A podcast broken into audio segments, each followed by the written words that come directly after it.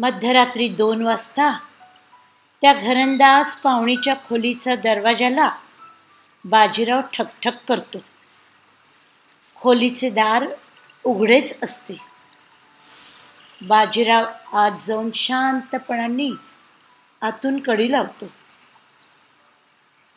मंजुळाला जवळ घेणारच असतो. तेवढ्यात ती नोटांचे बंडल त्यांच्या हातावर टेकते. हे घ्या माझ्याकडून आणि निघा माझ्या संग इथून. हो मंजुळा मंजुळा मानले तुला काय अभिनय केलायस तू? ते सगळं ठीक आहे. म्या किती वाढ बघायची हो? धाकल्या पाटलांशिवाय लावणी रंगते वय माझी. ऐकलं मी रामूकडून. एक कवडी बी नाही पडत तुमच्या हातात. म्हटलं पैका आपण देऊ तुम्हाला?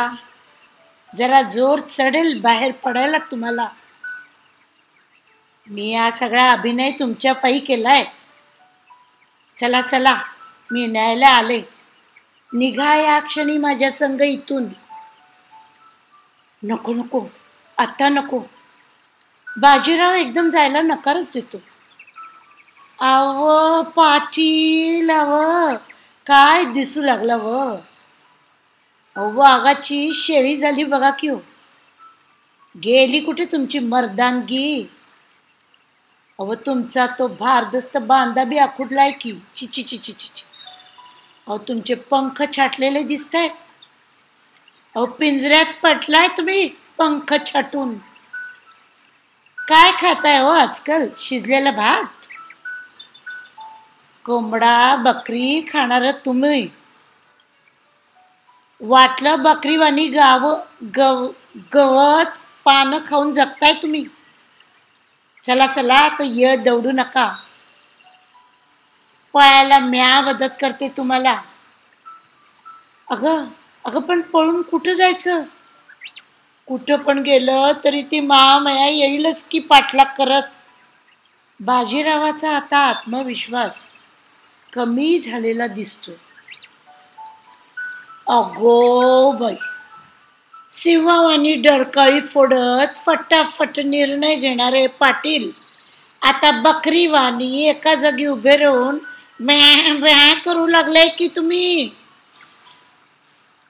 चला जरी ती पोचली ना तिथं तर बघू काय करायचं ते. त्याआधी तुम्हाला फक्कड उपाय सांगते बघा. तुमची बायको परत पावलांनी कोल्हापूरला पळेल पा.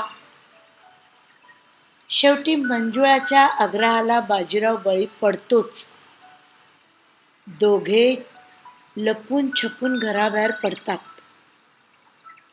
ते थेट पोचतात सांगलीला बाजीरावाच्या मालकीच्या सांगलीच्या बंगल्यावर शेवटी मंजुळाच्या आग्रहाला बाजीराव बळी पडतोच. दोघे घराबाहेर पळतात. ते थेट पोचतात सांगलीला बाजीरावाच्या सांगलीच्या बंगल्यावर. तिथे पोचल्यावर बाजीरावाला स्वतःची सुटका झाल्याचा आनंद मिळतो व त्या आनंदात बाजीराव जोरात म्हणतो हे मंजुळा झक्कास लावणी होऊ दे आधी. अहो बाजीराव लावणी तर जन्मभर आहेच. पण आधी या स्टॅम्प पेपरवर सही करा पाहू. बायकोपासून कायमची सुटका हवी आहे ना तुम्हाला? हो हो. मला आता कायम तुझ्याबरोबर राहायचंय मंजुळा. अगं आपण लग्न करूया की ग? हो ना. पण मला पण राहायचंय तुमच्या मला तुमच्या संगतीने राहायला फार आवडेल. हे सांगा हा बंगला तुमच्याच नावचा आहे ना? हो. मग इथेच राहू मंजुळा आपण दोघं? माझी एक अट आहे. तर हा बंगला तुम्ही माझ्या नावाचा करायचा ताबडतोब. यावर लिहिलंय की खुशीने दिलात तुम्ही मला हा बंगला. अहो संगतीने राहायचं तर मला तरी काहीतरी हवंच की हो. लावणी पहा रोजची कशी फक्कड रंगते ना त्यानंतर. लवकर सही करा बाजीराव. तुमची बायको इथे आली की अशी सही दाखवीन व हे मंगळसूत्र बी दाखवीन मी. मग काय म्या म्हटलं की ती जाईल सरळ जाईल आपल्या बापाकडं. मग काय पाटील जन्मभर तुम्ही व म्या बाटल्या उघडायच्या आणि माझी लावणी ऐकायची बा. आतुर झालेला बाजीराव पटकन मंजुळाने सांगितलेले कागद हातात घेतो आणि जिथे तिथे तो सांगेल तिथे सह्या करतो.